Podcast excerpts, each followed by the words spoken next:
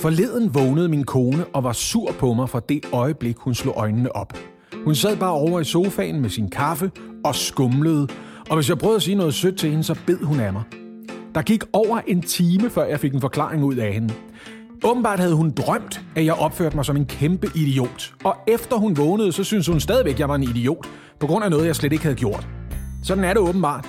Nogle gange så opfører vi os på måder, som ikke kan forklares med almindelig fornuft. Primus Optimus er en ny podcast, der undersøger, hvornår vi opfører os irrationelt, og hvorfor vi gør det. Hvorfor får jeg for eksempel ikke renset de der tagrender i dag, når jeg udmærket ved, at jeg ikke har tid resten af ugen, og det i øvrigt begynder at regne i morgen? Hvordan er mennesket overhovedet blevet den dominerende dyreart, når vi stadigvæk gør ting, som vi faktisk godt ved er usunde eller ligefrem farlige for os?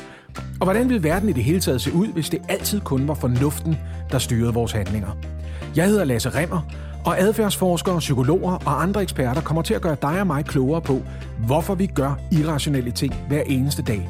Fordi, du ved, det er det fornuftige at blive klogere på. Primus Optimus er en ny podcast fra Lendo. Find den på Radioplay, eller hvor du ellers hører podcast.